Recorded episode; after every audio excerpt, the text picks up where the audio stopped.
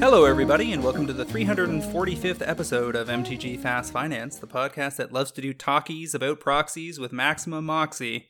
MTG Fast Finance is your weekly podcast covering the world of Magic the Gathering finance, collection management, and speculation. I'm your host, James Chilcott, aka at MTG Critic on Twitter. My co host is Derek the Dark Mage at Oko Assassin on Twitter, and we're here to help you folks make and save money playing our favorite game, Magic the Gathering.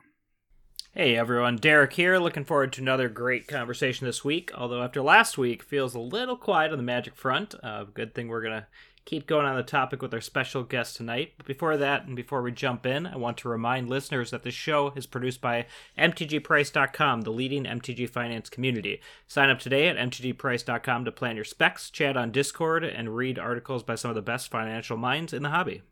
MTG Fast Finance is proudly sponsored by Cool Stuff Inc., where you can find all sorts of cool nerdy stuff in stock, including all the best in Magic the Gathering singles, sealed product, and a plethora of other collectibles. Use the promo code FINANCE5, that's the number 5, during checkout at coolstuffinc.com to save 5% off your order and support this podcast. Derek, what is on our agenda this week? Well, James, we have our usual four segments. Uh, first off, we're going to kick things off with segment one, our MTGO weekend review. After that, we'll move on to segment two, where we'll chat about the top movers of the week and discuss why we thought these cards saw significant gains. Finally, we'll, next we'll go to segment three, where we'll walk, t- discuss our cards to watch, uh, where both of us will share our insights on what we have our eyes on at the moment. And finally, we'll wrap things up with segment four, our topics of the week. And this week we have a special guest, uh, Michael Caffrey of Tales of Adventure, who will talk about the big announcements that we heard last week about $1,000 Magic 30 booster packs and their potential impacts on the high end Magic market. So, with that out of the way, why don't we jump into segment one, the MTGO weekend review? Well, before we get into that, since we've got Michael on the tail end of the cast, why don't we have a little chit chat about the this banned list announcement from Monday?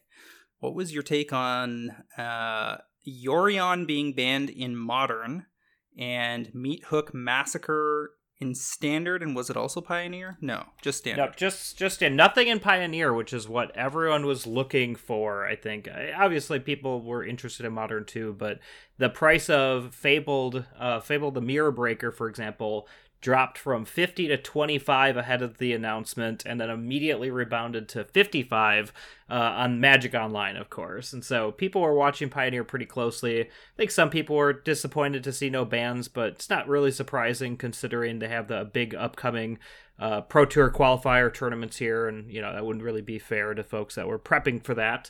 Uh, so I think it made sense to keep Pioneer the same. For Modern, you know, we're going to talk about the Modern Challenge here in a minute, but the top 16 had zero Yorion decks, and there was only two in the top 32. And so Yorion matters. It's, you know, a staple. It was a staple, I should say. Uh, it's important, but I don't think it changes a whole lot. There are already people posting a lot of deck lists online saying they're already 5 0ing with 60 uh, card versions of it. Some of them using other companions, uh, just filling in that slot with something else. And so I don't think it'll have a huge change. Uh, standard, first off, who cares? I even saw somebody on Twitter saying that uh, they thought standard really affected prices on cards like this. I don't tend to agree with that take. I think not a lot of people are building standard these days, but on things like uh, arena and to a lesser extent mtgo you know this will make a big difference um, but overall it'll it'll tweak this tweak it but you know not a lot of decks were playing Meat Hook more than one to two copies nowadays. Uh, they dropped a little bit over the last couple months so it'll matter but the black decks will stay pretty good but it might give aggro a little bit of room to breathe in the standard format for a change. So the thing that jumped out at me is that the wizard's explanation as to why they went after Yorion just rang utterly hollow. They spent a bunch of time in their explanation talking about how they were concerned with the uh, the problems of people shuffling up 100 card decks instead of 80 card decks, especially given that fetch lands in modern require a lot of shuffling. Yeah, they well, and they yeah they focused it on paper, and I did see a number of people complaining about this in reality uh, during some of the last big paper tournaments that people were going to time that a lot of the people going to time were all the four color decks that you know you crack chef shuffle Um, and I think a lot of people said, well, EDH is 100 cards, so what's the problem? Um, to me, I think part of the difference is one, EDH isn't timed, uh, but also you have, if you're doing it on your turn, oftentimes you can pass the turn, shuffle while others are playing, and it's like gives you a little bit more breathing room. But yeah, I, I agree. I think it was an excuse. I think it wasn't the real reason, but I do think it was a factor of many. The MTG critic in me says what's really going on here is Wizards didn't like the optics of four color Omnath being relatively dominant, tier one, tier you know 0.5, and it going by the nom de plume uh, money pile. They didn't. They weren't happy with how expensive this made that particular deck um, with 20 more cards required, requiring a wider swath of fetches and shocks and tri-lands, and most of the, a lot of the main cards in the deck being often being mythics. Yeah, I agree. I two thousand dollar decks is what we used to only was reserved for Jund, which wasn't even that good. Um, so yeah, anytime you get up into the two thousand dollar price range for a deck, it's it's a little bit too much for most folks. And you know, the other thing is it's not mostly lands. That's the other thing is that the the card quality and the land filtering with Wrenn and Six was so high that the land count was only about 28 for a lot of these 29 lands, and so it's what's going to get cut is a lot of actual cards, not even lands, which is amazing to me. This one feels like an overreach to me. I see it very similarly to when they got rid of Lurrus, which we're now far enough out from that I think I can definitively say was not necessary. Like looking at where the format's at, it has it did not pivot significantly on Lurrus being absent from the format.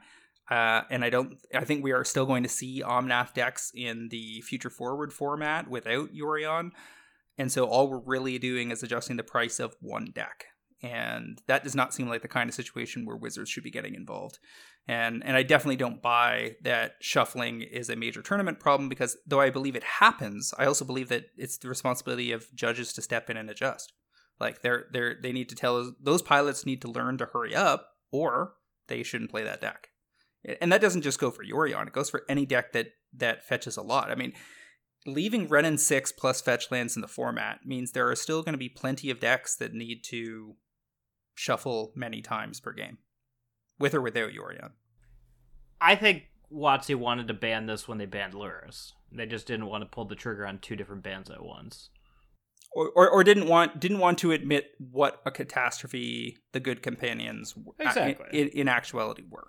Hey, th- this is after rule change and bans of other companions that they finally came around and got rid of this. Um, you know, it's one of those things where it was an utter failure by WotC to not find this as an you know a broken mechanic. It was an absolutely broken mechanic, and it was still broken after they fixed it, which shows you how broken it was. And so I'm glad it's gone in the larger sense. I mean, it's ripping off a band-aid, and it doesn't hurt players for the most part. I think that's the good thing here. All these cards are played in other decks. None of them are unique to Money Pile, and so it's not like any of them are going to come crashing down. But uh, if they ban something like and Six, which is the other card that was talked about in Modern, that would be real tough. I mean, that breaks archetypes. It breaks these five, four or five color piles, and be able to have these low deck lands. I mean, the card itself is, you know, a playsets even now that it's down in price, two hundred plus dollars.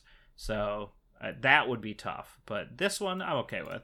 I mean, my heart goes out to the guy who bought a Japanese foil Yorion from me for fifty dollars plus uh, last week, and is, you know, going to be wrecked before he even gets it in his hands. I'm dying to see if he's going to claim it didn't arrive or that it's uh, somehow elsewise pl- problematic.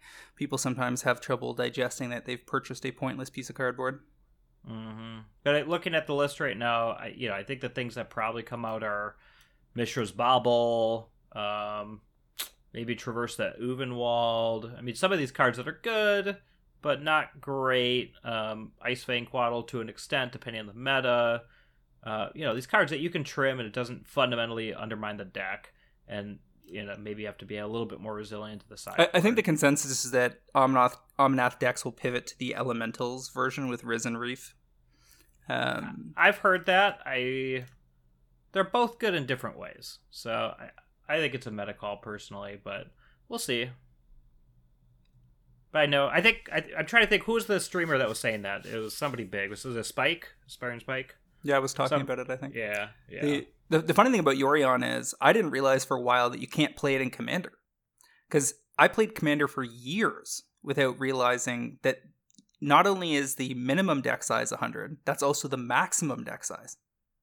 Interesting. I did not know that either. So one night with the with the uh, Pro Trader EDH night, I tried to uh, field Yorion as my companion for I want to say it was something like Zur, the Enchanter or something.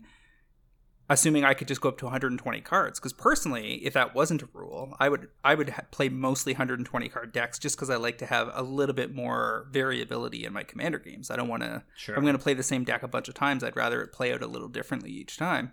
So I think bigger decks are fine, especially when we're playing on webcam. And uh, yeah, no, you can't do that. Yorion is dead useless now outside of Pioneer. Yeah, it's too bad. I, I still want to play one of the Lutri decks in Modern or Legacy. I know some people have been able to 5 leagues with that, playing one copy of every card. Yeah, It'd like one cryptic Just- command and Yeah. so forth. And Yeah. Just just to say that you did it. Kind of like Battle of Wits. All right, so getting right into this actual MTGO metagame week in review, Modern Challenge from this Saturday, October 8th. Uh, first place, Yawgmoth combo. They were also sixth and eighth. So keep your eye on, on relevant copies of Yawgmoth, including the Time Spiral remastered ones. Amulet Titan in third, Greentron in fourth, Hammer Time in seventh, rounds most of that out. And then the two most interesting decks by far second place, Mono Red Breach now, Jeskai Breach finished in fifth, and we saw that deck again last week. And it's a deck that um, uh, Aspiring Spike has been working on on stream. But the Mono Red Breach version is a completely different deck. This is about uh, low slung prowess style red creatures with a bunch of spells that can be cast uh, fast and frequently. And then they're running Underworld Breach as a way to cast everything out of the yard in the late game once somebody gets a sweeper off against them or manages to, to uh, get them hellbent. They're also running four electrostatic infantry in that brigade of fast red creatures, which is a card that has done a ton of work for the blue red and Jeskai players in Dominaria United draft this season.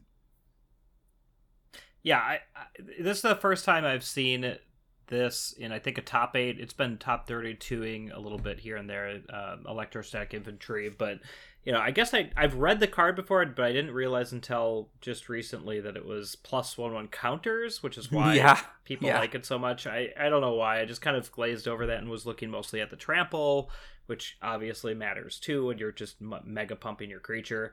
But it's funny. This is like not that far off from the popper deck realistically that I, you know I've played before where you just you know boost it. It's the same base cards where it's mutagenic growth, um, you know some of these others that just light your creature up and then get it through. A little bit of a base package, but yeah, these decks are they're fragile. But if you can get in quick enough, it doesn't matter. But that's where the Underworld Breach comes in. Is that even though they're fragile, they, they could rebuild real fast with that Underworld Breach, especially with Bauble combined with Dragon Rage Channeler filling the yard, giving you a little bit of cards to exile to to build back up. So uh, I'll be curious if we see more of this. You know, the more people are experimenting with uh, you know new decks after the bans, the more cards or decks like this that are hyper aggressive uh, get in easier easier because they're they're not playing against this tuned of decks. So we'll see. All right, and then Jeskai Breach, as we said, was the fifth place list, and this is with two Teferi Time Raveler, four Underworld Breach, four Emry, uh, four Ledger Shredder, four Ragavan, Athasa's Oracle, three Expressive Iteration, Galvanic Blast, four Unholy Heat, and a bunch of artifacts supporting Grinding Station. And so the deal here, and we had World Championship uh, Andre uh, Andrea Mengucci on stream with Aspiring Spike for a big chunk of the weekend as they were, I think, both at the SCG tournament, if I'm not mistaken, that went down this weekend. And they were on stream talking over the very the finer points of this, and it basically boils down to grinding people out, um, or uh, more often grinding yourself down to a Thassa's Oracle trigger. Yeah, and for those that haven't played with it, you know the kind of combination is when you have Underworld Breach out and you have Mox Amber, you can kind of go off with the grinding station because every time you're using grinding station, you're putting three cards in the yard. plus sacrificing the amber. Uh, and when you do that, you're you're getting one mana. You're bringing back the amber using exiling the three cards that you just put in the yard, and you can just keep doing that over and over again to keep milling, keep building up uh, unlimited mana, and then you know be able to have a little bit of protection plus drop your Thassa Oracle for the win. Over in the Pioneer Challenge, looked very standard. Uh, given that Fable of the Mirror Breaker uh, has not been banned, I wouldn't expect a whole lot to change in this format anytime soon. Blackwood mid range, as uh, is typical in first, Abzan Greasefang in second, Mono White Humans in third and sixth, Mono Green in fourth and eighth, Bant Spirits in fifth, and another Black Red mid range deck in seventh.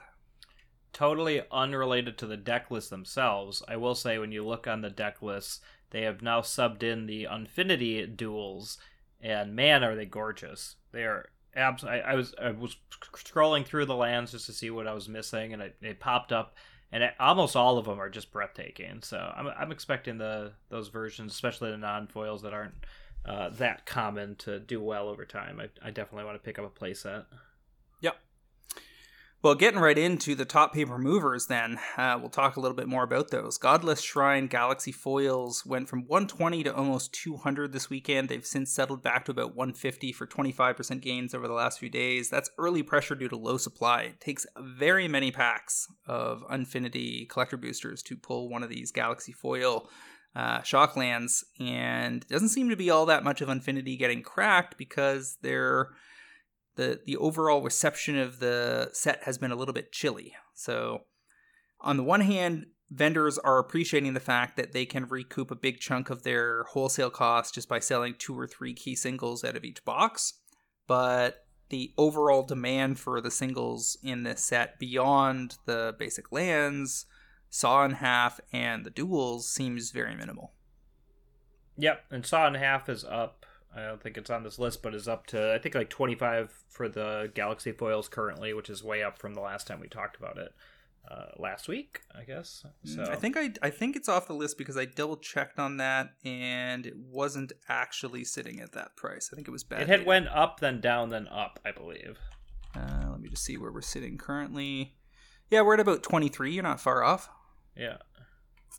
So yeah, yeah so it looks like under the price history it went 18 to 26 to 14 to now 24 or so target targeted again in the last 36 hours it looks like yep yep all right uh, we got Splinter Twin making a move last week. MM15 version, six fifty to eight dollars, just twenty three percent gains. That's on unban expectations, which are, again have been shattered for I don't know the fortieth time or something.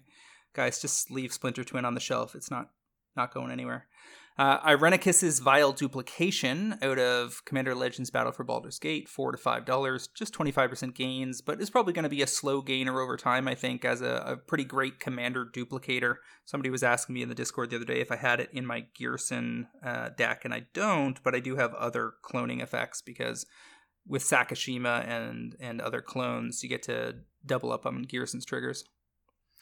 Uh, Varragoth, the Blood Sky Sire from Kaldheim, four to six dollars. That's almost certainly on the back of the EDH Demons deck that is present, given the 40k Demons deck. Uh, now looking for cards that aren't automatically reprinted in that deck, and Varragoth fits the bill.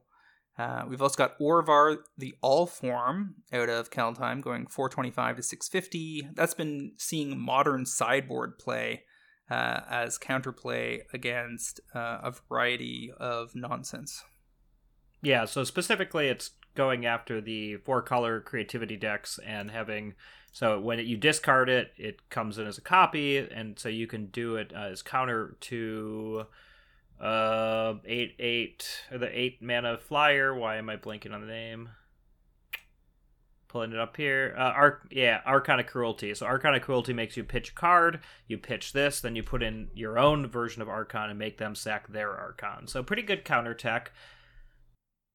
And and that's because the way Archons triggers stack, you discard first, and then it destroys your Orvar.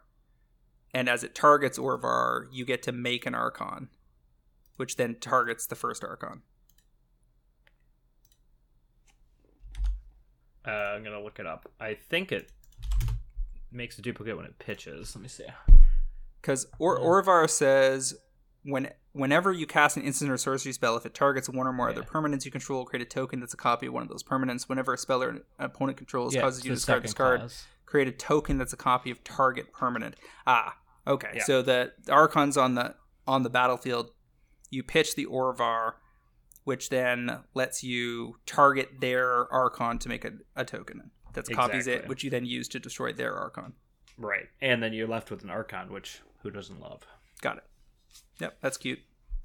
Uh, Thermo Alchemist Silver Screen Edition out of Innistrad Double Feature. Foils going 550 to 10. That's almost certainly on the back of Ghyrson.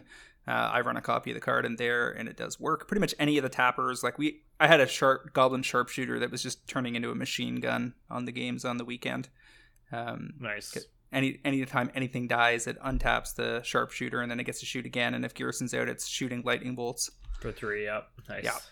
Uh, Tear Asunder foils out of Dominaria United. Uh, very good kill spell in Dominaria United Limited, and pretty reasonable in EDH, where it's showing up in 1,600 reported decks on EDH Rec, which is 4% of green decks so far. $1.50 to $4 for those foils. I would expect them to continue to drift back down. I don't think, I think it might be a decent longer term play, but there's still plenty of Dominaria United that will be opened over the next three to six months, and these foils are pretty easy to pull out of those packs. Indomitable Creativity itself out of Aether Revolt, 17 to 35. Uh, I sold through a Korean copy the other day uh, in the mid teens that looks like it was pretty early. Uh, strong modern deck, of course. It was also my pick on cast uh, three episodes ago, episode 342. And we're, it looks like we're on track to hit targets there on 342. I said it was going to go 15 to 30, and we're seeing it here at 17 to 35 with relatively few copies left on with online vendors. Yeah, mythics matter, right? Every time we talk about all these cards moving, you see a mythic. It the the swings are bigger. They have higher potential. I think people sometimes underestimate, kind of look at rares and think, oh well, they're so good. And even if they are, a mythic just has so much less supply that it, it can get there so much easier. Um, There's just there's just four, 14 listings left on this card, and it's going to be hard for it to float much below 30 as long as the deck keeps doing well. So the MTG uh, data, which is a Twitter feed, I don't actually know who creates it, but they're using um, MTG Melee data. Put put out a grid of the match win rates uh, based on MTG uh, Melee data. So it's not perfect, pretty good, but from September 12th to October 9th, and the top two win rates uh, was. Jeskai Breach at the top with 58.2%, and if that held, it'd be pretty problematic. Uh, but pretty small sample size there, only 200 uh, games, so not not that played. But the I bring it up because four color creativity is at 58.1%, so just shy. Very very good win rate. Anything above 50 per 55% is generally viewed as problematic. So I'll be curious if people learn to fight back now that this is you know really a top tier deck. Uh, but if it doesn't, that that's a problematic win rate for the future. But modern modern has a lot of answers. I imagine this will adjust going forward. Top of the heap this week, we've got Siphon Sliver Foil Extended Art, which is a Secret Lair include that's relatively hard to pull. And these were selling pretty briskly last couple weeks at in the low 30s, and now the only copy left is at $121 now. No one's actually paid that price yet, but you can expect it to settle, I would say, at least at 50 to 60 um, when the dust clears, because there just aren't that many of these around. Yeah, it just depends if they're continually dropped going forward. I know some of the persistent persistent petitioners were getting up to three, four, five hundred dollars at one point, and they dropped back to you know still a high amount. I think like a hundred or so, but um, you know low low supply equals high prices for cards that maybe aren't seeing that much play. But Siphon Sliver, Sliver sees a decent amount, I would think, in Sliver decks. All right, walk us on through the top Magic Online movers of the week. Yeah, so a couple repeats, or at least one repeat. So we start with Murktide Regent, and this is just general movement uh, going up from 16 to 21 uh, for a 31% gain, and that's mainly based on the fact that it didn't get banned in Legacy, so people were buying back in, I believe. Uh, next up, Wedding Announcement, which has been on this list for I think three weeks in a row, uh, and that's because now it went from 9 to 15 uh, for a 66% gain after several weeks of returns. This is one I sold out of 28 copies for 400 ticks profit. Uh, that was very solid. Uh, yeah, next up, Land Grant. Uh, here, Mercadian Masks going from 3 to 6. Uh, I didn't actually see anything that pr- particularly moved this, but I'm guessing it was something in the challenges. And finally, Orvar the All Form for the same reasons that were talked about, going from about 2 to 7, so uh, almost a 300% gain. Alrighty, moving on over to cards to watch. What is your first selection of the week? Sure. So, I'll prelude this by saying I, I was lacking inspiration this week. Um, I looked around quite a few things and put them on and took them off the list and put them on and took them off. So, maybe did my research for future weeks. But this is where I ended up. Uh, first off, Zacama the Primal Calamity which is the Judge foil version, which is currently sitting around forty dollars. Uh, previous, it's been out for about a year with supplies trickling in. Uh, previously, it was up to over one hundred and fifty dollars upon original release, uh, and now it is priced at parity, relatively speaking, with the other foils of this card. And so, for a Judge foil, you know, parity with the regular version in the long term is probably a pretty good buy-in point. Usually, that's the floor for any card like this. Uh, so for that reason, I think now is an okay time to buy in. I don't think there's a rush, but uh, going forward, this has 12,000 EDH rec decks, so it is a solid number. Uh, but in addition, the sales are pretty strong on this. Um, some of these you look at, and they're you know selling one here, one there. But here it was it was a good number of sales, solid one, two, three a day. Uh, and on top of that, it's a mythic, which I mentioned is you know just absolutely critical. Uh, and most importantly, the new Ixalan set is coming up, which is both an opportunity and a risk. Obviously, this could see another reprint going into that in collector boosters and things like that, which is a risk, but judge foils usually temper that pretty well. Uh, but it's also already seen a non foil, the list printing, and now this judge foil. So I think it could be off the table. And if it is, I think it, it'll easily move pretty hard. And so I have it going from 40 to 80 uh, over the next 24 months, and so that's something that I have a confidence level of eight. I think it, you know it'll, it'll, probably get there. It's a great card. People like it. You get the dinosaurs back. People will want to buy in to the, the best looking version, in my opinion. All right, I can buy that. I've done well on Judge foils in the past, and Zacama is is a popular enough card in uh, red, white, green decks in EDH that I can see this getting there. Currently, we're looking at 55 listings left on TCG Player, something like that. Near mint, it's only about 37. And release date on this was last year. I think this was Q a Q4 judge release or Q3 judge release in 2021. So give it any amount of time. It, you know, I don't know if it's going to hit 60, 70, or 80, but it's going to be a gainer because if you if you look at sales, it does manage to snap off a sale per day kind of thing, which is pretty solid for a 40 or 50 dollar judge foil. And again, hard for these to get pulled in on buy lists because they tend to go from judges straight into collections.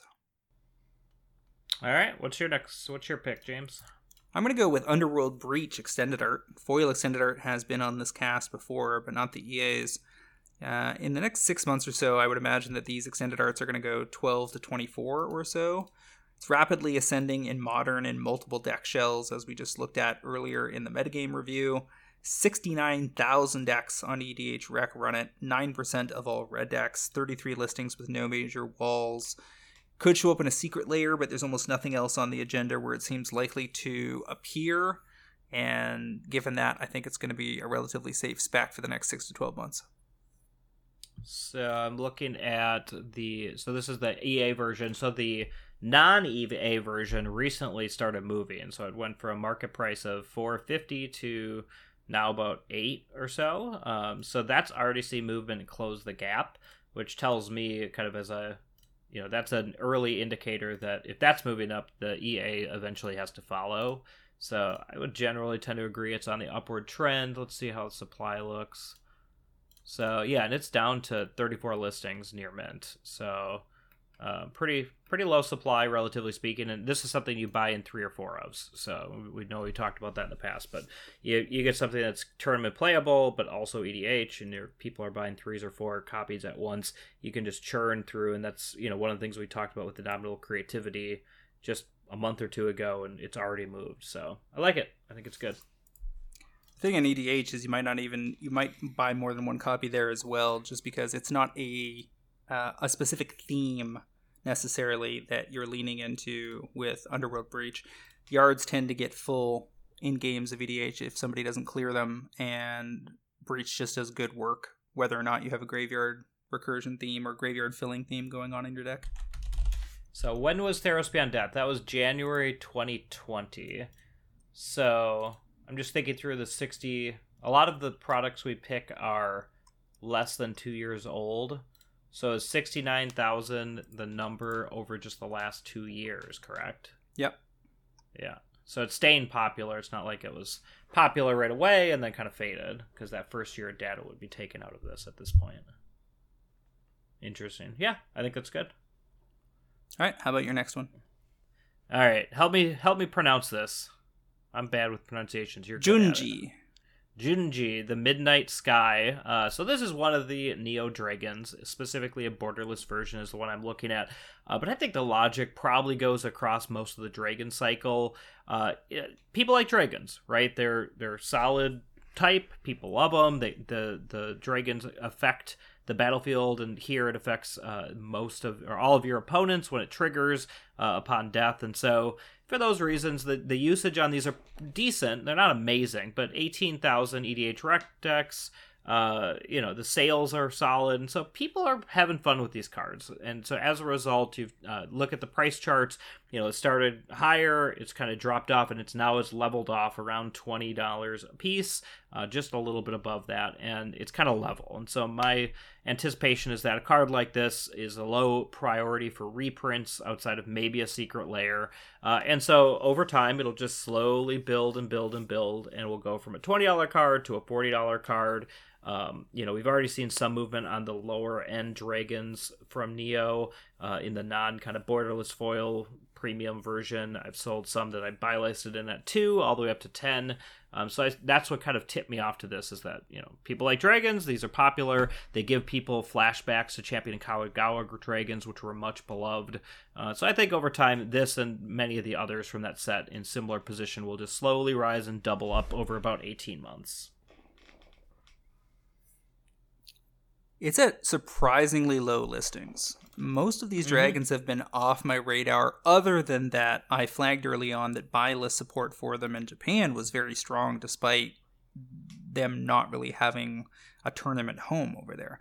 And so, what that said to me was just because they are Japanese style dragons, they were popular as collectibles as opposed to as game pieces. And with that providing kind of a, a reservoir of demand against these copies in future, um, plus the EDH demand and the general popularity of the Kamigawa dragons, especially for people that played back in the original, uh, you know, CHK era. And this is just a generally good, like mid tier good EDH card, where like if you get it onto the table and get it to die, you get to take any creature out of any graveyard, as long as it's not a dragon, and put it into play uh, onto your side. And then if you've got ways to get Junji back and play over and over again, you can steal a whole bunch of stuff. So, looking over the supply, given that we're less than a year out and already down to just 29 listings at 20 bucks a foil borderless, yeah, I, I think this is going to get there. I, I don't know if it's going to be, you know, you said 18 months, and I think that is uh, a conservative but likely scenario. I think six months might be too short for this to sell out. They don't sell that quickly. There's not tremendous pressure on a day to day basis on the card, and it is primarily just EDH pressure. Um, but in that 12 to 18 month range seems about right.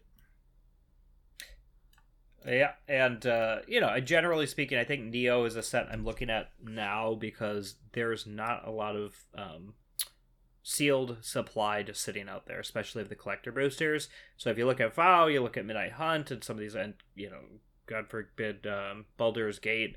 You know, there there's so much supply. They're going on clearance. You're seeing Amazon sales, all these things. Neo's not in that same boat, and so I think a lot of the supply is already out there. You're not going to see the mass crack jobs that you might for these others that risk just completely hollowing out your specs uh, in a in a blink when they post a 200 copy wall. So that's part of the reason I like the Neo spec specifically. There's just a ton of great cards in the set. Fable of the Mirror Breaker missing its chance at the banned list at least for now. Um, the five rare lands, the Wandering Emperor, Farewell, uh, Junji, Jin-Gitaxias, Reckoner B- Bankbuster is a fast growing EDH staple that does a lot of work. Um, fantastic basic lands. Just a good card. I mean, just yep. a good group of cards.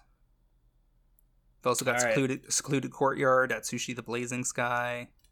Yeah, yeah, a lot of good cards. Tem- Tamiyo safekeeping. Yeah, it's a very deep set. All right, my final selection this week is a Secret Lair include card. I'm going to go with Harmonic Sliver foil extended arts, currently available around 18 to 20 dollars in the market. And I figure, given that Siphon Sliver has dried up and is pushing whatever 50, 60, 70, whatever it lands at, Harmonic Sliver uh, being an equally, if not more popular sliver in EDH decks, where it's in 9,700 decks on EDHREC, which isn't like S tier staple, but it's an 86% of all sliver decks.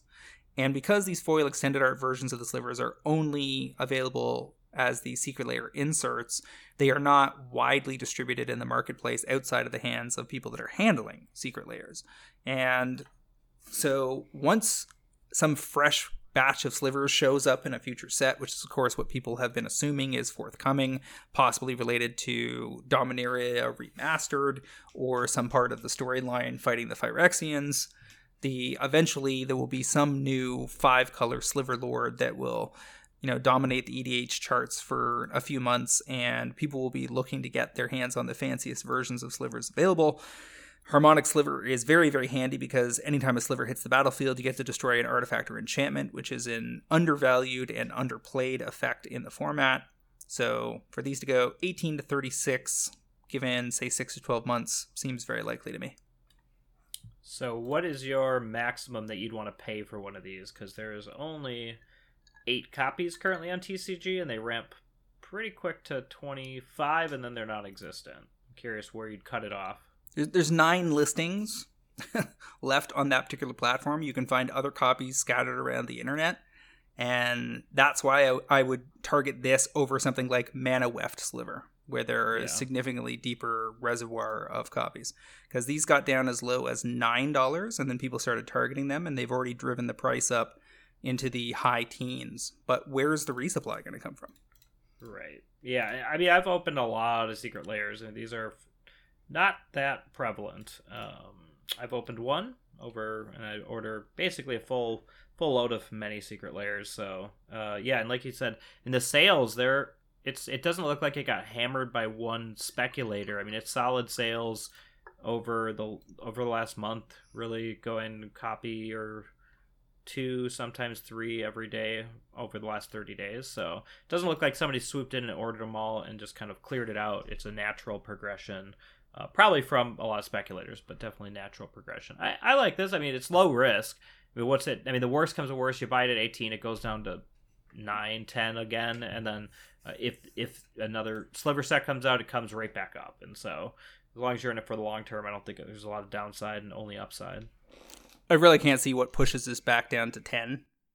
Um, there, there would just need there would need to be a whole bunch of Secret Lairs cracked and then these pulled. And I think the sets in question where these can be pulled from have already either been cracked or put on shelves for future sealed sale. And you just never know with Secret Lairs. So, I mean, the the stainless I mean, it seems crazy now, but the stainless walkers were one of these for a long time. I mean, they were very rare. People were paying a ton of money for them, and then they put them in everything for you know 18 well, 24 months. Yeah, not not quite. The stained glass walkers were present for well over a year. And some of them were because they did things like okay, this is a blue drop, so all the blue walkers will be available in it. I there doesn't there's no indication that that's what's happening with the slivers. If we get the next two or three drops and the slivers continue to show up, then we would definitely want to revise our outlook. But they've been rotating through the stuff pretty quickly. Like we we've had a whole bunch of different inserts over the last year. Whereas in the first year of Secret Lairs, it was basically just the stained glass planeswalkers for a long time, and then some basic lands. Yeah, I so, mean to be clear, I don't think that's likely. I think that's the risk. Um, yep, that's correct. I don't think it's likely. And, and, just to give you an example, so Liliana um, Dreadhorde General was one that had gotten up to I mean, this was after all the other Stain-Walkers were getting more prevalent and all of that. Liliana never got reprinted. It got up to $94 for the stained glass, and then it was included in every single black uh one of the secret black is magic remember. no no no it's um it had like razakov and oh um, the liliana themed yeah yeah yeah uh, yeah liliana okay. themed one with the and demons it was it was in both the etched version and the foil version so it got double hit and it just got tanked so it went from 90 something down to immediately 26? down to like 27 then it dropped yeah. down all the way to like 17 and now just now finally like you know almost a year later not quite nine months later it's finally starting to trend upwards again. Uh, but like i said it, they could just blow you out because they make hey who would have thought they just throw liliana in every one? Why not just throw her in one in ten I or mean, something? now that i'm looking at that page liliana stained glass is probably a buy at 20 I, I kept mine. I uh, i debated buy buy listing and I, I was like you know what I'm, good with this like the, at the time the non-foil liliana's worth 27 which you know I was kind of like, well, hopefully that holds the floor. It didn't, but you know they're still pretty close. I think when I decided to hold, they were at like thirty. Just goes to show when when you see a super steep spike up into like the ninety dollar range, you just got to take your exit. Yep, hundred percent. Alrighty, moving on over to our final segment. We uh, did a pretty lengthy chat last week uh, on the topic of the Magic 30th edition, these thousand dollar bat booster boxes of Magic that Wizards has uh, dropped on the community uh, to a combination of applause and horror. And we've got uh, prominent Magic vendor Michael Caffrey, head of Tales of Adventure Gaming, hot off a successful weekend of vending over at the SCG tournament in Dallas. Welcome, Michael. How are you? I'm doing great. It's great to be here. Thank you for having me. Fantastic. How how was your weekend at one of the first big events in a uh, I guess new new framework for COVID era? So we've done all of the SCG Tour events since they resumed at the start of the year. Um, the overarching trend is that the number of players has gotten smaller across most of them. Um, the main event had about 400 players in it, which is again on, on the small side uh, in terms of the numbers we're still buying a lot of cards we're still selling a lot of cards all of that is is is doing fine um, but events are in an odd place right now right there's no no pro tour no uh, grind that players can really latch onto. So um, we're not really sure where where those are going. Yeah i mean fair enough. The did you find that with your the or, the way that you ran your business during the lockdown period of the pandemic when things weren't just worse they were non-existent was was there a major shift in strategy that was necessary both to market the brand and your and your cards for sale did social media start to take a bigger role in your overall operation social media absolutely took a bigger role on everything that we're doing um, we're pretty active on twitter at this point at toa michael where we're selling um, doing three posts a day all week long of various oddball items. Uh, we're getting a lot of collections mailed to us from from people that reach out through there as well. Uh, overall, uh, the pandemic hasn't been a huge impact on what we're doing because so much of our uh, business is structured around owning assets and inventory instead of, of cash flow. Right? If you, if you think about a restaurant, most of what a restaurant does is paying for a lot of labor, paying for the building, and the amount of money they spend on food is relatively low. So as their like cash flow falls, they just don't do anything. Whereas here, because so much of our expenses were buying inventory and uh, selling inventory, right, you're paying 70% on your inventory. If we stop buying and keep selling, then we just have more money at the end of the day. We're not really hurt until we get to a point where we're just not able to buy anything at all. And so during an era where there was a reduced access to buy listing, you could just dial back on purchasing and focus on sales and it could carry you forward. Right, as long as as long as your buys and sells are in check and you don't have too much labor, like it's it's hard to really uh, run into too many problems. Gotcha. So, moving on over to the big topic of the week. this 30th edition product from Wizards of the Coast. After 30 years, they finally decide to revisit this premise of challenging the reserve list um, in spirit, if if not in actuality, uh, vis-a-vis the shifted uh, card back, which designates the cards as not capable of being played in sanctioned tournaments for the most part. Um, although EDH at the LGS level is certainly still a question mark uh, in a lot of cases.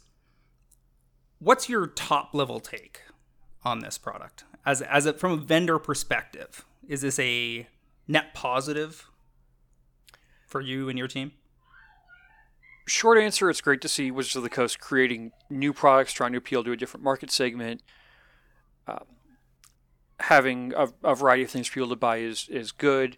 Obviously, we're seeing a lot of different products right now, and who knows where that is in five years. And there are definitely some concerns about there being too many products. Um, I don't know if this is the one that puts it over the top, though. Um, I know that a lot of people are excited for the potential of, of being able to open some of these powerful cards, and that may be enough to to carry the product. So a lot of the social media reaction was obviously quite negative. There's a there's a whole kind of container of thought around this that says it's a cash grab, it is a ripoff, it, these are just quote unquote proxies. Um, a lot of people, you know, going so far as to say that they they would go out of their way not to play with people that are tabling these cards.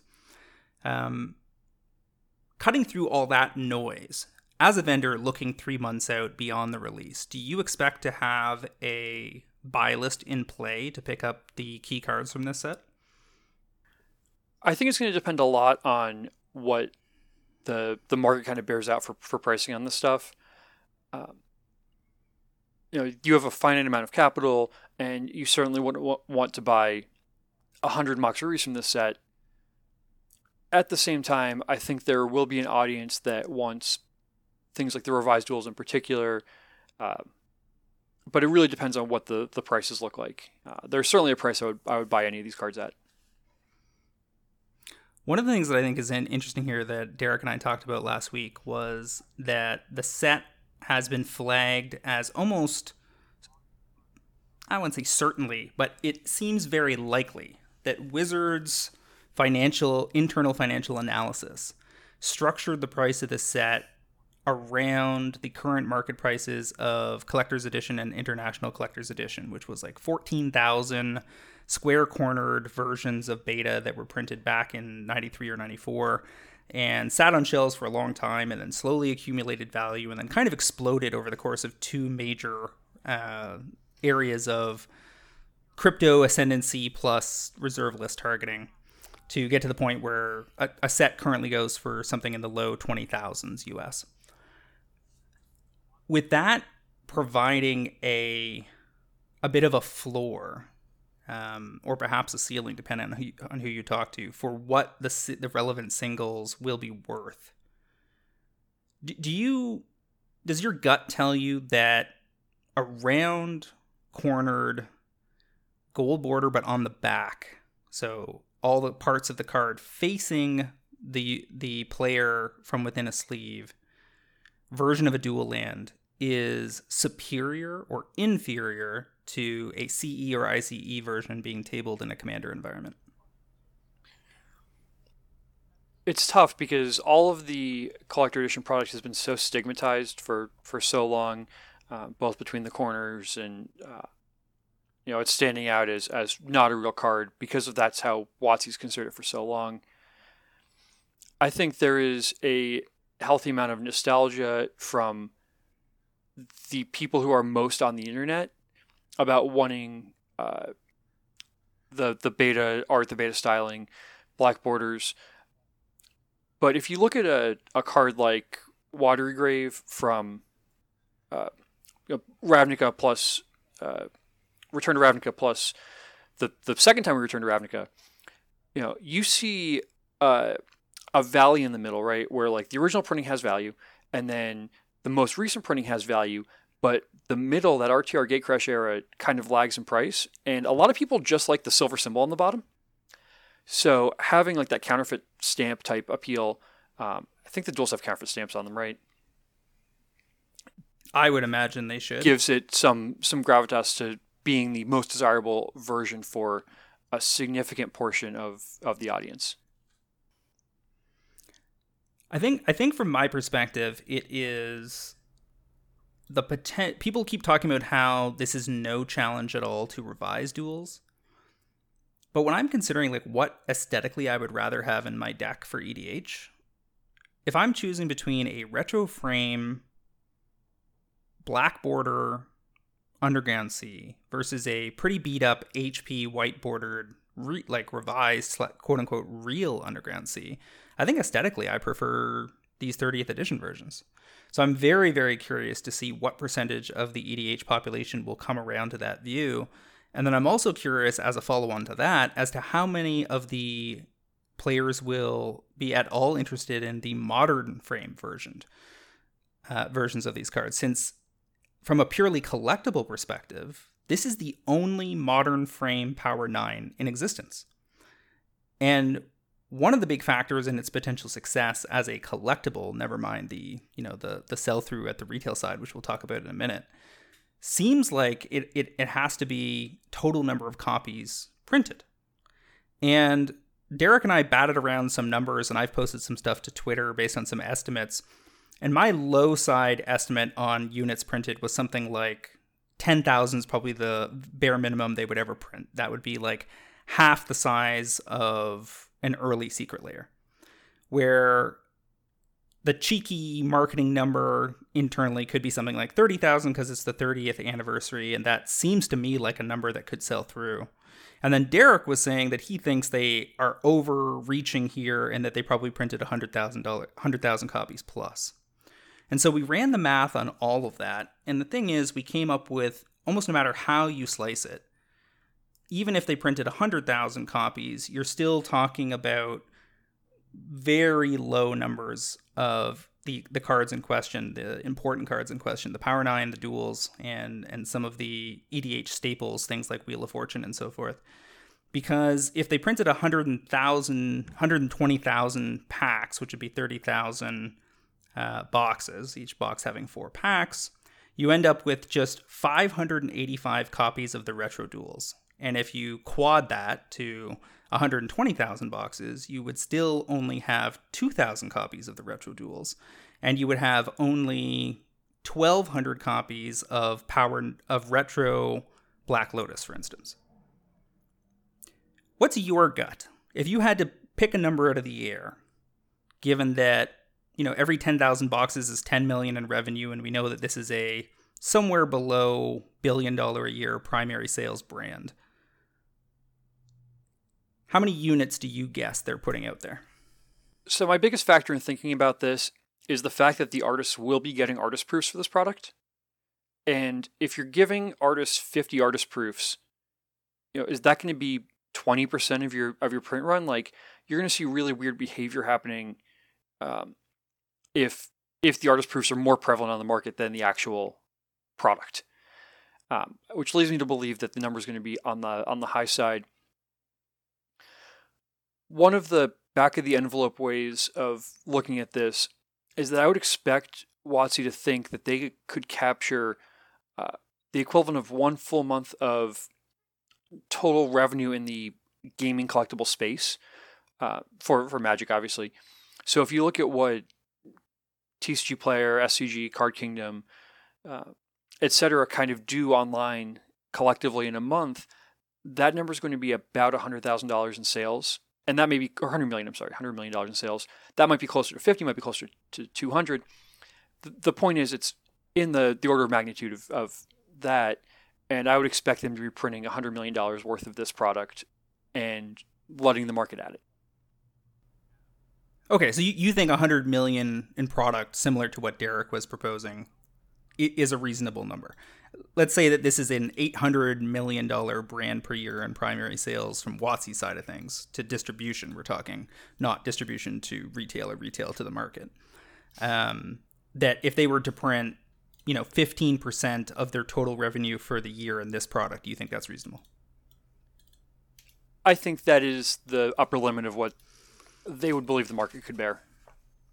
Okay, so I think uh, Derek, you, that's similar to your thinking as well, right?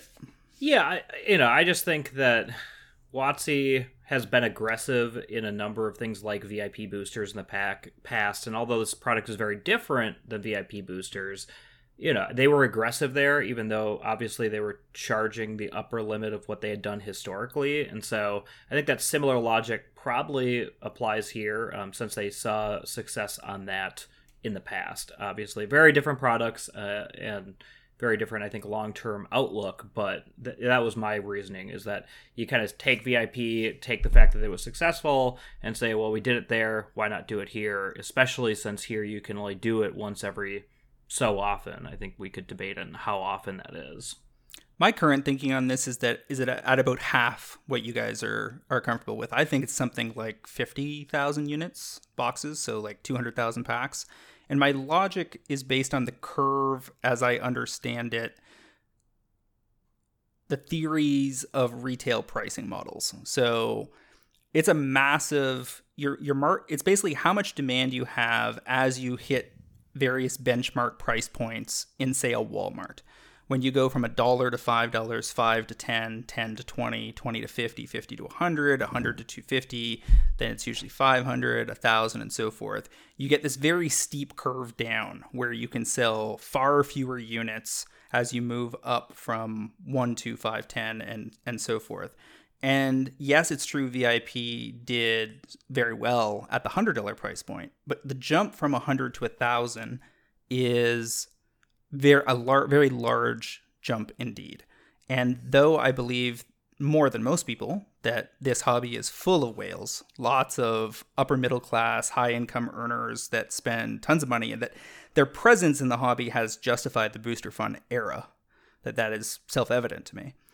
Uh, I still have trouble believing that they are they were willing to print hundred million dollars worth of this product and make it a much you know, as big a chunk of their year as a very prominent set, like say a Double Masters 2022 would be, because I, I I figure that that's probably how much of their year that set was, at you know a quarter of the price point per box.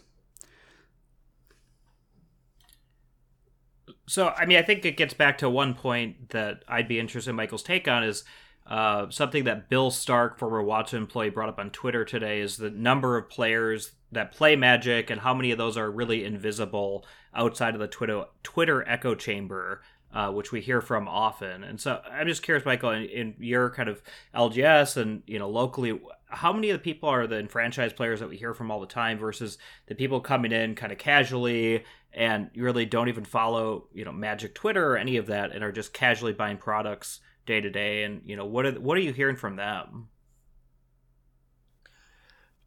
I don't have any great insights with um, the broader customer base but with how many products are coming out you know players are discovering new product fairly regularly. We got a phone call from somebody asking about the game night box set and it's like oh you're going to have that tomorrow and we had to like check to see if it was going to be coming in because we kind of miss it as a product and obviously I think the wider world would miss a product like that too, even though there's new cards in it.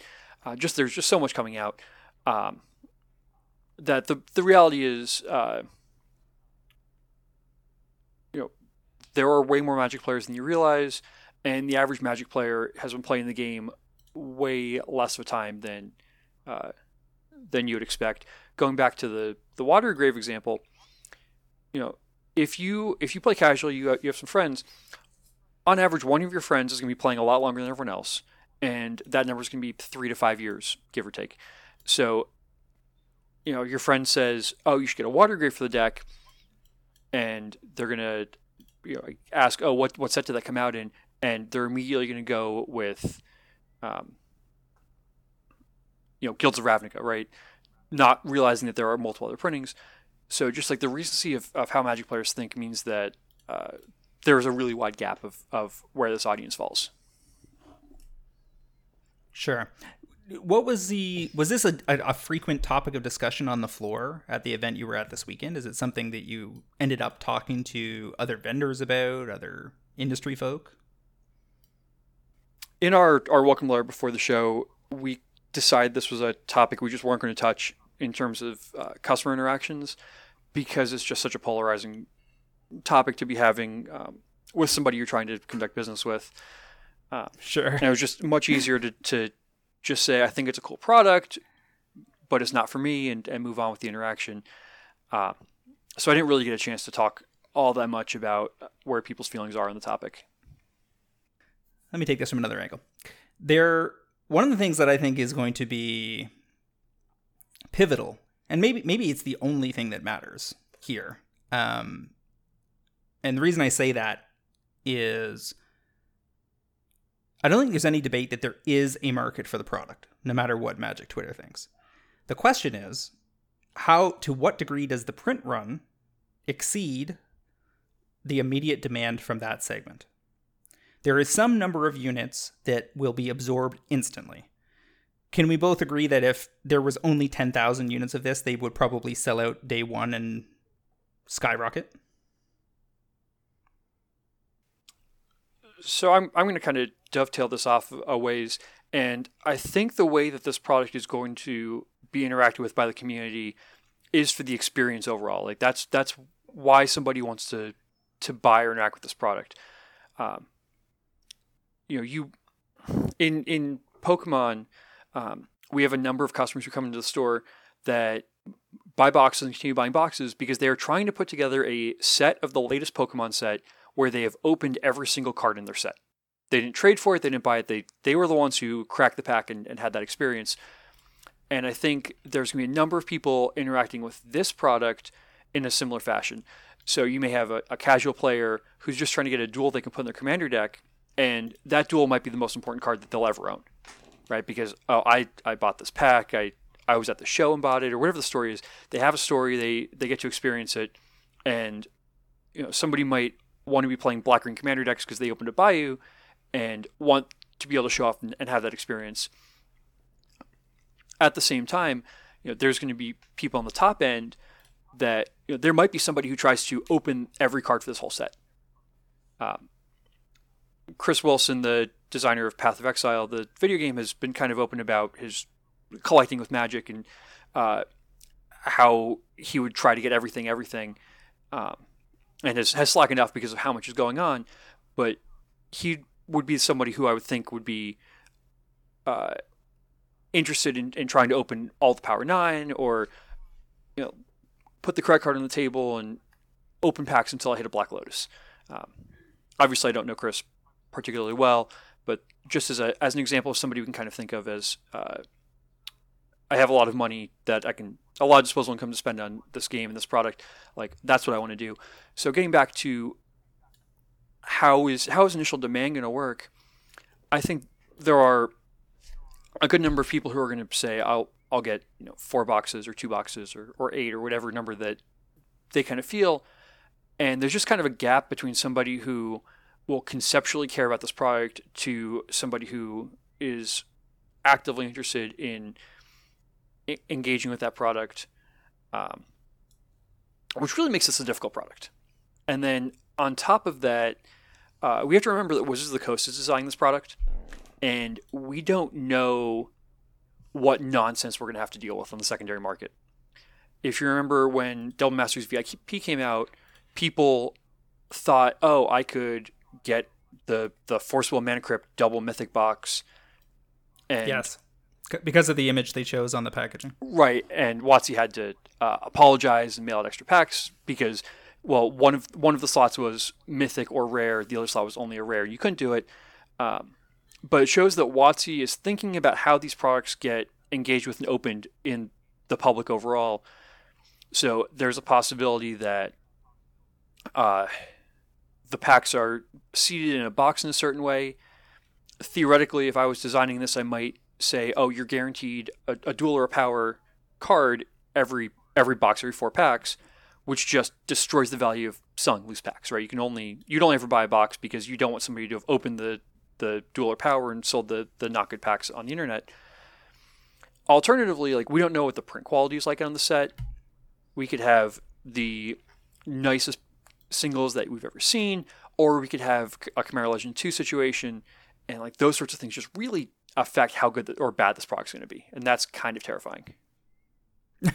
so to get get to the get to the official stats on that, we do know that it is 96% to hit on duals or power 9 in modern frame per box.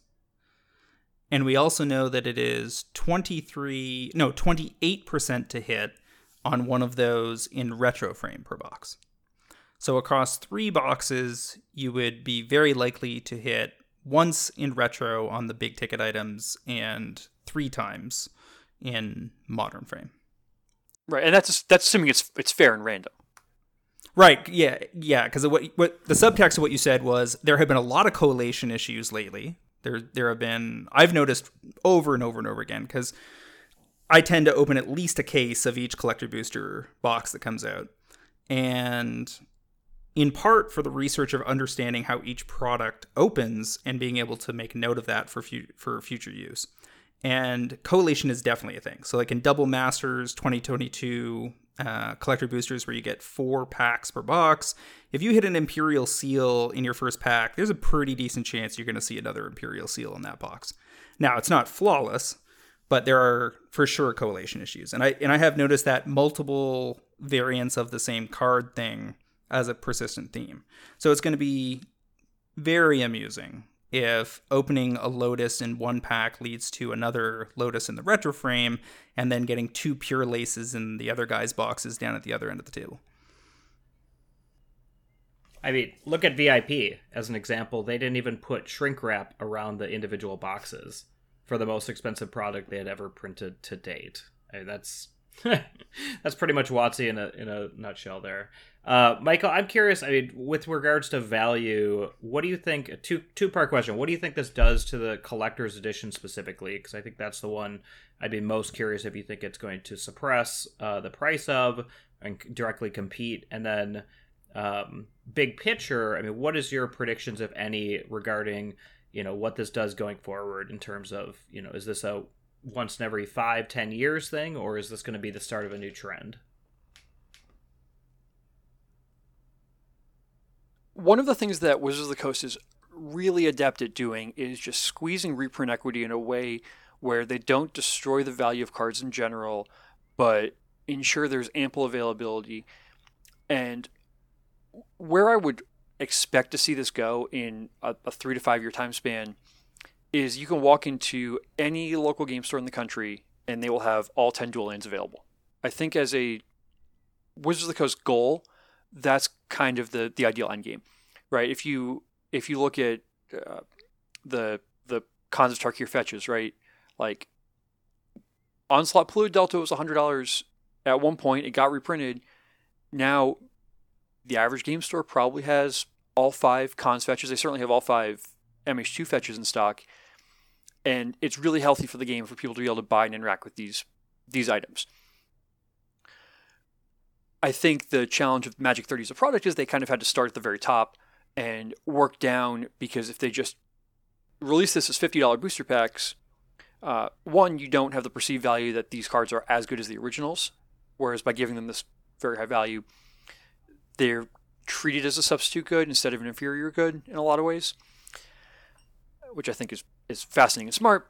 And then also, I think they're going to be going back to this well time and time again uh, in in different permutations of how do we get people in a spot where they can open up duals at their local game store, which is great for the game. Like I, I want to see people play the game. I want to see people have fun and enjoy it. And part of that is keeping cards as accessible as you can. Uh, getting back to collector's edition, um, collector's edition has always been in an interesting spot. Um, Fifty dollars back then was like still kind of a lot of money, so the the product didn't have a lot of appeal on the on the player market and back in the 90s but it's not a product we see very often uh, i've owned i've i've bought collector edition black lotuses three times this year total. One of those times was from somebody who had three of them. Um, the other time was from somebody who had you know, bought a collection and, and sold to me that had a single lotus in it. But the point is that the number of these that those that change hands throughout the year is very, very low, which means that theoretically it should be kind of insulated from any value changes. Um, we sold a CE Lotus on Twitter through a uh, retweet reply auction where basically the price goes down every time somebody interacts with the post. And somebody will just say, I want it at that price. And they ended up paying about 27 or $2,800 for a, reasonably nice Black Lotus. So I think that's kind of what we're going to see is that's that's the retail seven hundred dollars for the Moxen. Like jumping had a little bit on the curve of where those cards were were headed, but I can't imagine CE is going to change price all that much. Um, one of the bigger trends I've kind of seen this past year, two years, is that Magic cards are too expensive for people to want to uh, have out in public kind of casually, right? Like all these old school tournaments, um, people want to be having a beer on the table while they're playing old school, which is, is great. Enjoy playing Magic the way you play Magic, but do you really want a forty-five thousand dollar Beta Lotus on the same table as as your beer? Like probably not. So seeing people move down from Beta Unlimited into CE, especially if it's just I want to travel and play with this and have a little less stress in my life, um, is kind of the continuing trend. So I think CE is probably still going to be an okay place. Um, I'm sure the new versions will be acceptable for old school communities. I believe that's kind of where they've already ruled it. But I would expect people to really want the CE copies for that that community. And there are hundreds of old school players actively playing. That you're referring to the retro frames. I have a feeling the modern frames are in doubt for uh, for old school. Um, but I've heard that specifically in North America, as opposed to Europe, as long as they use the old art, they are they are potential to be accepted. Right. I think the challenge is how big of a gap is going to exist between the two printings, and I can't I can't imagine for old school in particular that people will want to be playing with the new printings if the price is remotely comparable.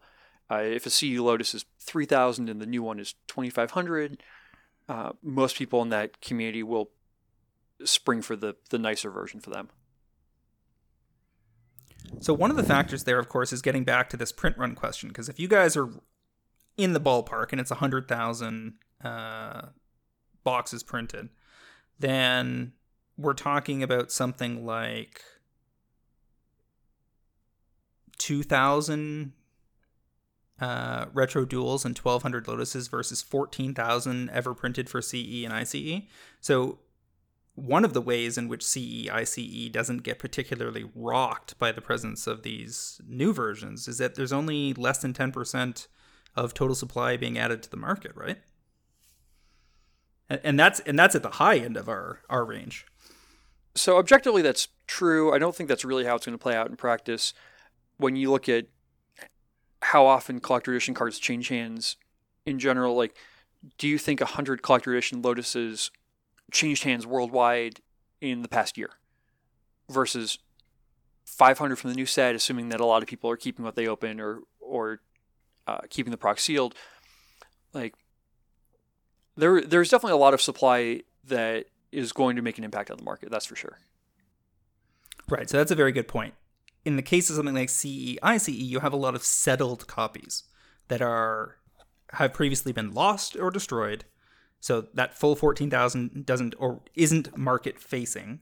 And that at any in any given year, as you said, question marks around how many total copies ever face the market.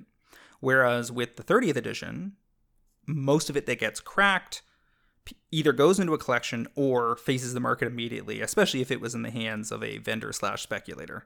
Um, has a very good chance of being market facing in a, in a short time frame. So your point is that you might end up, even if there's only 1,200 of these retro lotuses, half of those could end up market facing in a year, whereas on average, you might only ever say see 50 or 100 ICE face the market.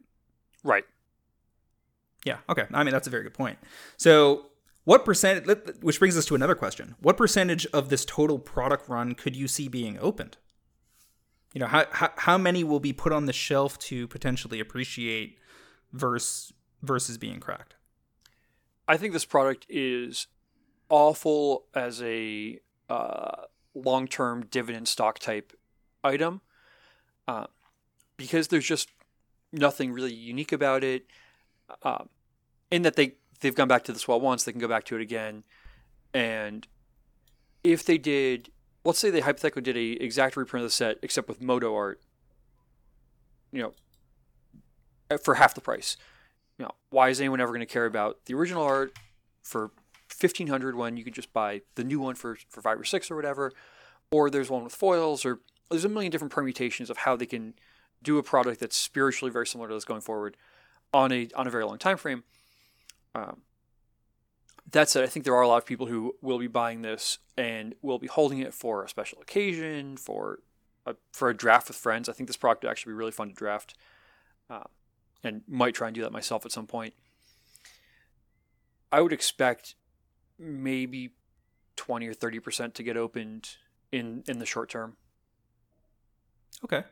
So I mean, again, if we thought that there was 1,200 lotuses, then we're talking about potentially 400 of them being cracked in a relatively short time frame. Right. So it could be half of those being four marketed or so. Yeah.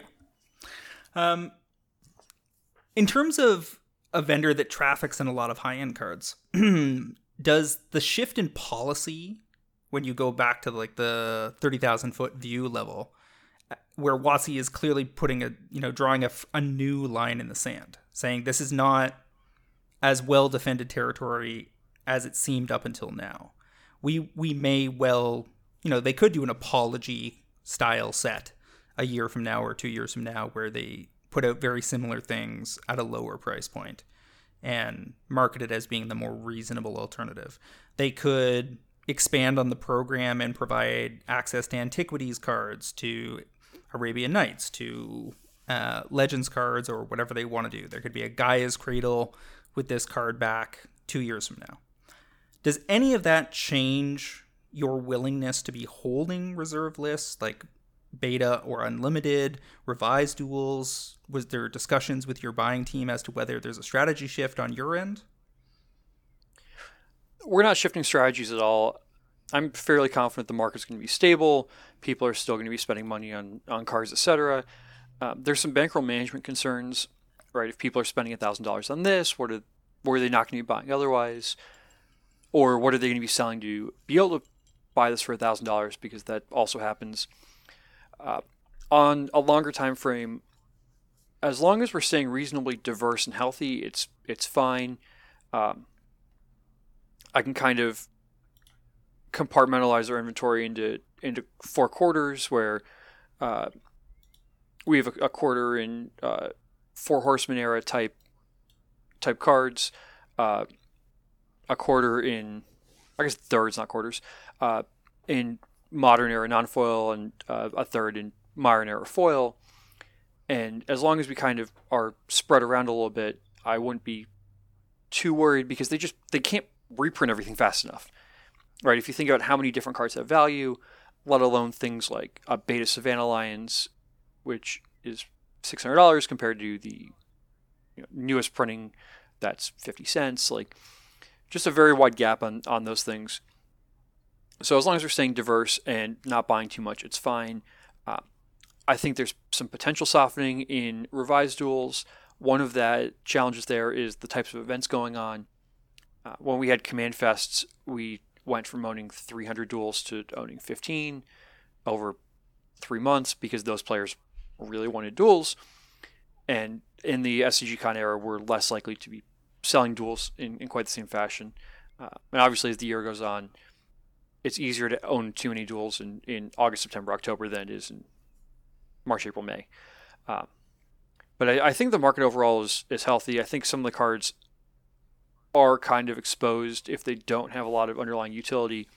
Uh, Candelabra of Tawnos, or even Mishra's Workshop Bazaar Baghdad, uh, Moat and Tabernacle, all kind of suffer from, uh, I don't want to say fringe use, but like not a ton of competitive demand, uh, a lot more commander demand, and it it becomes so it, it's easy to print uh, beta the set, right? You have basically 30 good rares out of 110 cards because they double the duals, whatever. If you look at antiquities, right? as as I said, obviously Antiquities is a really small set, um, and Arabian even smaller. But Antiquities, you know, if I ask you what the fifth most valuable card is in Antiquities, would you have a guess? Right. Sets that have are very top loaded on their most expensive cards and fall off quickly are going to have trouble in this model. yeah, I think it's Triskelion at like $150 or so. Um, or no, it'd be that'd be sixth, right? Because you have uh, Workshop Candelabra, Power Artifact, Transmute Artifact, Winter Factory. But like, it goes down to this card that nobody cares about that is also you know, in a corset and Mirrodin for 50 cents. Like, just such a weird dynamic of, of why do people care about this? And like a, a fancy back factory is like not going to do anything when you have a, you know, fancy one in MH2 like for a dollar. Like, it's just it's just very very hard for WotC to directly reprint the stuff.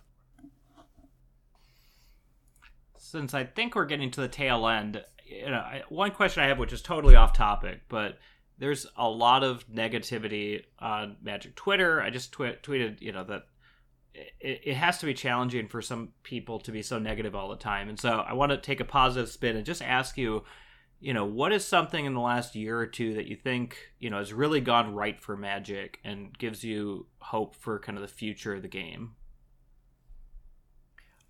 What has gone right for Magic?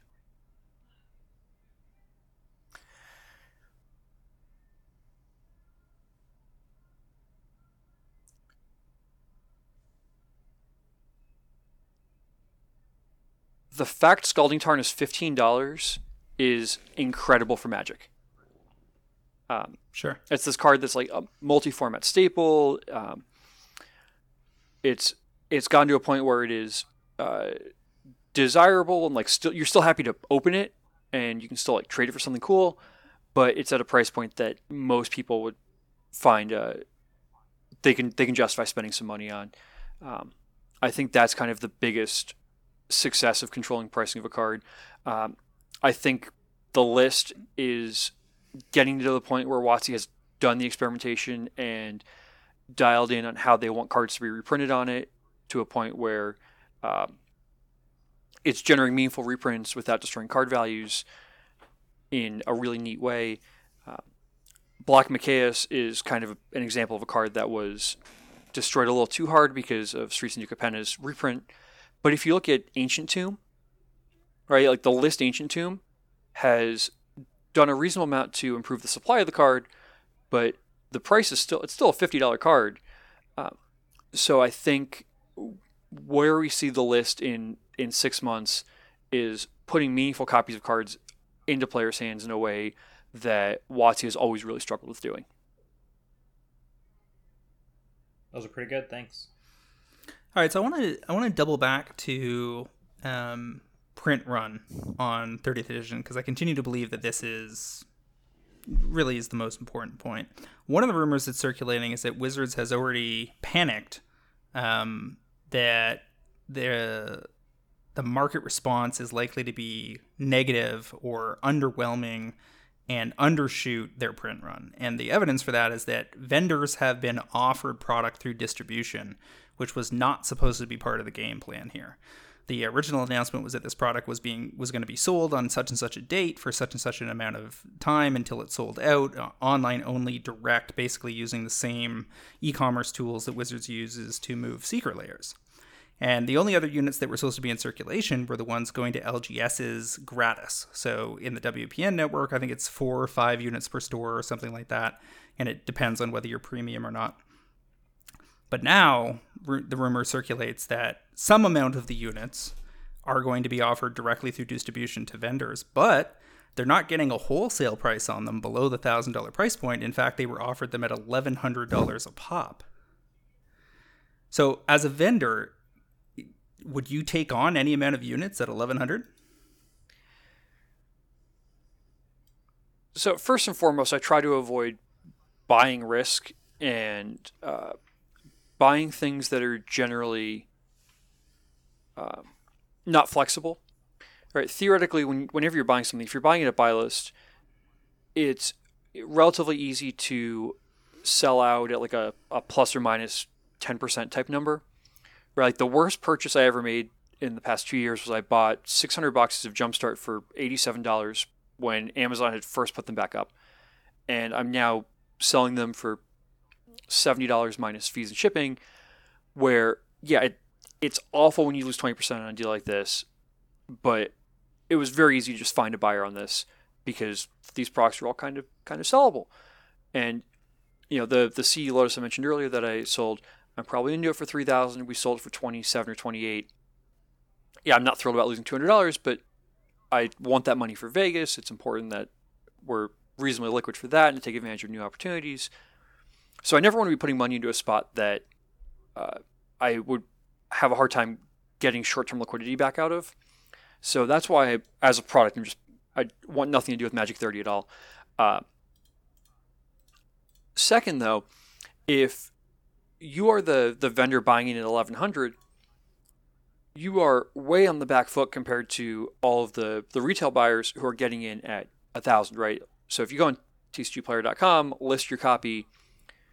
You know, if you because of the fee cap, if you list the item for one thousand ninety dollars as a uh, retail seller, that's that's a break even, right? Depending on how sales tax gets, gets handled on you, but realistically, in that 11, 1150 ish range, uh, is is your your break even easy out point. Uh, having the the vendor tier be buying in past that is just unbelievably challenging, right? Um, yeah. That the market just has to move that much further.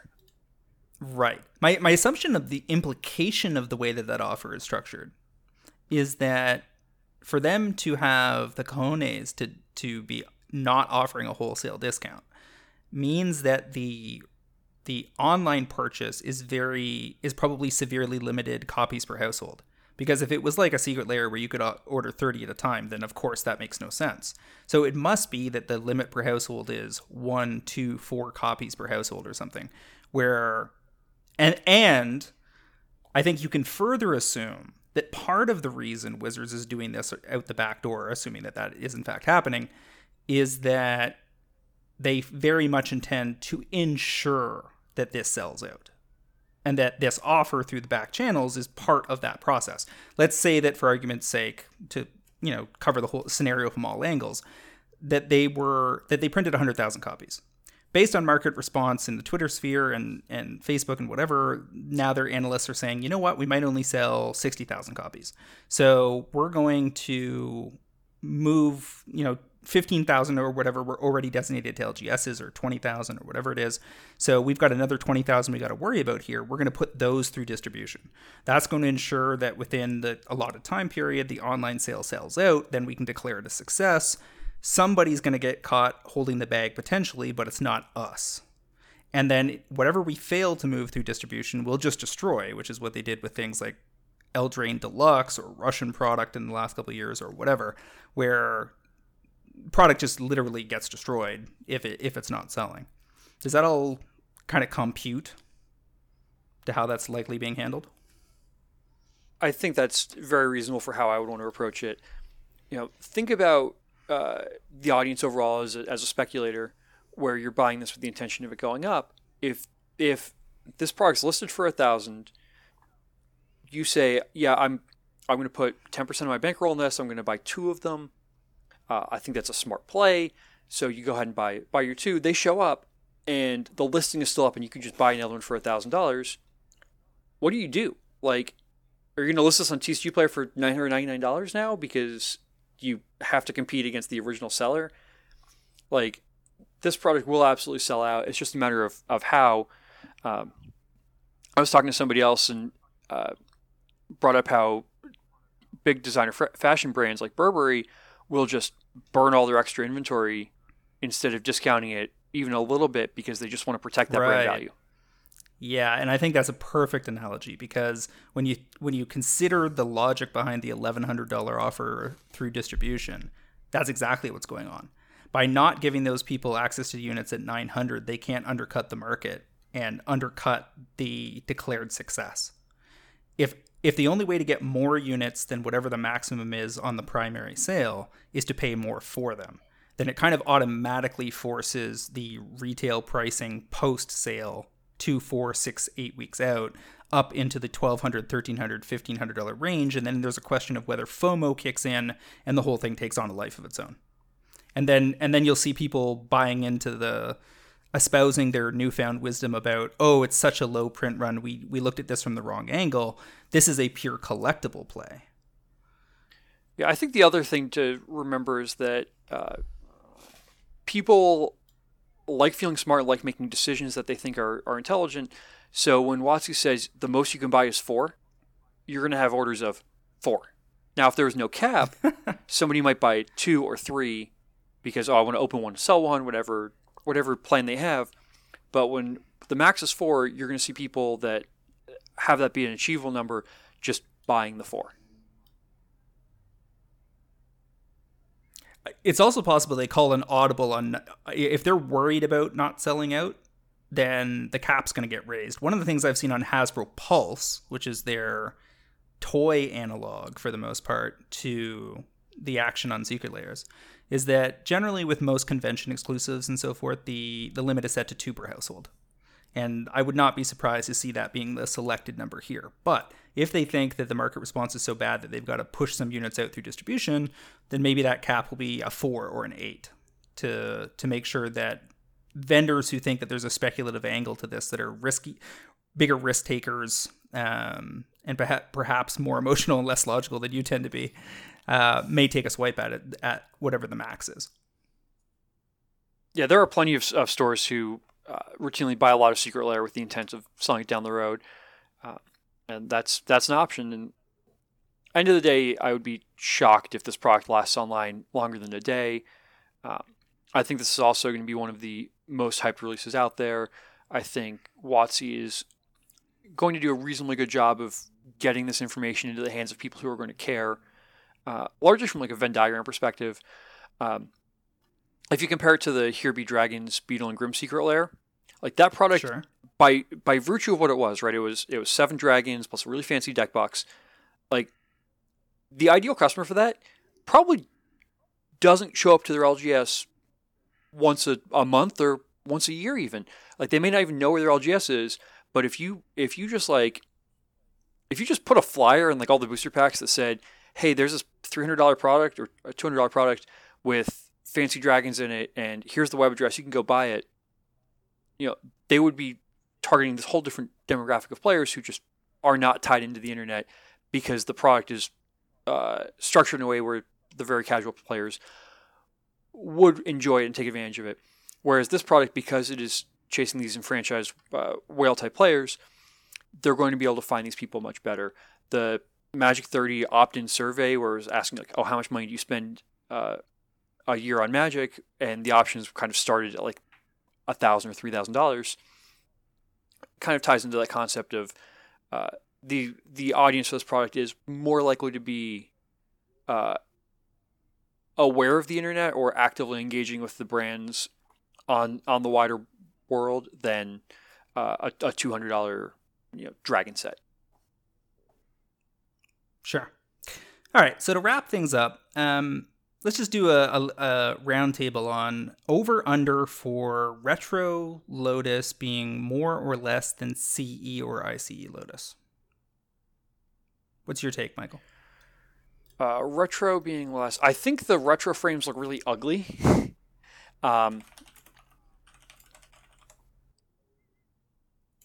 I'm gonna say I'm gonna, 30 days out from release. Yeah, I'm gonna pull up a, a photo, but I, I, think the the the art, the stylistic choices, just like the the texture and print quality, just like doesn't. It's just not nice. Um, plus, like it has the modern Oracle text on it. Like, who wants a tap symbol in their life? Uh, I I would say the new retro one is gonna be less. Okay, Derek. I'm gonna say about the same. Okay. Um, I think if we're saying 30 days out, I'm also on less by about 20%. But my suspicion is that down the road, because if we're right about print run being sub 100,000, there are so few of these lotuses, they will turn into a pure collectible because all we need is a thousand people to want them, and they will disappear. Right. I'll give you a case study for that, which is Hugatsutu. I can't remember exactly. Hidetsugu, how to say it, the- yeah, yeah, the, yeah. the red edition. I mean, that has literally no play value and no memorabilia, and yet still the the foils of that, which has I don't know what a thousand or something in circulation, is fifteen hundred right now. If that's fifteen hundred with no redeeming value besides being a first print of its kind, I can't imagine this isn't valued significantly. that's a very good point because a local vendor, quote unquote, dumped theirs on me, chuckling the whole time at 300, and I f- flipped it for four times that the day after. So there there is wide misunderstanding in the marketplace, even amongst vendors, as to what supply does to a collectible. And I think a lot of that, if I'm going to make a final point on this topic, it's this. Magic players it, go all the way back to the release of CE and ICE. Why did players think that that was nonsense and wanted nothing to do with it? Because they were in a hobby where having official game pieces mattered. But that often blinds them that they're to the fact that there are collectors in their hobby that almost never play the game and as Michael said, almost never go to their LGS in a way that in other hobbies would just be what everybody's doing. Like if you look at the sports card market, there's no utility for any of their collectibles. You know, even the ones that have jerseys on them, it's not like you get to wear the jersey; it's just sitting there the, as part of the card. But in that hobby, it's that's just taken for granted because there's never been any utility. I mean, since the days where guys were putting them in their bike spokes, th- they pay thousands of dollars for booster boxes all the time and don't expect utility. In our hobby, people have got this whole proxy idea twisted around this product in a way that I think is going to blind them to the end result, which is a a manufactured sell through, as we just discussed, and then a probably slow drift up on the top cards in the set. I think the biggest opportunity with the set is actually uh, retro frame commons and uncommons because they are significantly rarer than you would be led to believe. Okay. So playable ones for EDH, you're thinking? Um, yeah, so theoretically, like all the retro frame cards are the same rarity, right? It's like a, it's like a TSR sort, sort of situation, uh, Time Spiral Remastered, where uh, yeah, there's 300 cards in the set. It's you know basically a one in one in 300 shot of a Black Lotus in your retro slot, or a one 300 slot for an Icy Manipulator. Um, and I think you're just going to see really weird behavior of these cards that people perceive are common when they all of a sudden want four of them. Right? If you want retro lightning bolt as a four of or something, it's just retro dark ritual or whatever. It's it's not as nearly as common as you would think based on it being a common. Because we know that, slot is 30% rares. It's a fixed rarity for rares in that slot that is not the normal rarity for rares. Uh, Thirty or possibly possibly higher, right? Um, WotC, I would expect, has gotten much tighter on how they discuss numbers in public. So if it, they said 30 and it's really 38, which would be the, the 111 sort of number, uh, I wouldn't be shocked if that was how uh, how it ended up happening. And, and yeah, just I think you're going to see some weirdness with with retro commons in particular. And one of the interesting things here is nobody's going to be able to mass crack this product. the gaming company's not going to be able to get, you know, even if they get offered some through distribution, they're not going to get enough to get a law of large numbers kind of uh, strong stats preview of what the the cracking rates are. Um, all right. So, very interesting topic. Uh, Michael, thanks very much for joining us tonight. We appreciate your uh, insights as always, and wish you the best of luck on the uh, on the vending tour scene. And uh, hope you get you and your team stay safe out there as uh, we still struggle with this nasty COVID problem. Yep. I appreciate it. Thanks for having me. Uh, encourage everyone to follow me on Twitter at TOA Michael or uh, subscribe to me over on Patreon, patreon.com slash TOA Michael, or buy cards from us on TOAMagic.com. Uh, we're currently taking pre or taking on-site pickup orders for Vegas, uh, which is the end of October. We're going to be at SCG Philly the second week in November, as well as DreamHack in Atlanta the third week in November, Brothers War release weekend. Fantastic. And Derek, where can folks find you online? You can find me online at Oko Assassin on Twitter or my occasional articles on mtgprice.com. How about you, James? You guys can find me on Twitter at MTGCritic, as well as via my occasional articles on MTGPrice.com and my constant haunting of the Pro Trader Discord. I'd also like to remind our listeners to check out the MTGPrice.com Pro Trader service for just $9.99 a month or $109.99 per year. You can get early access to this podcast, fantastic articles by the best MTG finance minds in the business, low cost group buys, and a super active Discord forum that will drive better returns and save you money playing Magic the Gathering. Once again, MTG Fast Finance is proudly sponsored by Cool Stuff Inc., where you can find all the sorts of cool, nerdy stuff in stock, including all Magic Gathering best singles, seal product, and a plethora of other collectibles. Use promo code FINANCE5 during checkout at coolstuffinc.com to save 5% on your order and to support this podcast. That brings us to the end of this episode of MTG Fast Finance. As always, appreciated the conversation, James, and thanks so much for joining us, Michael. Thank you, Derek. Thank you, Michael, and we'll see you all next week on another episode of MTG Fast Finance.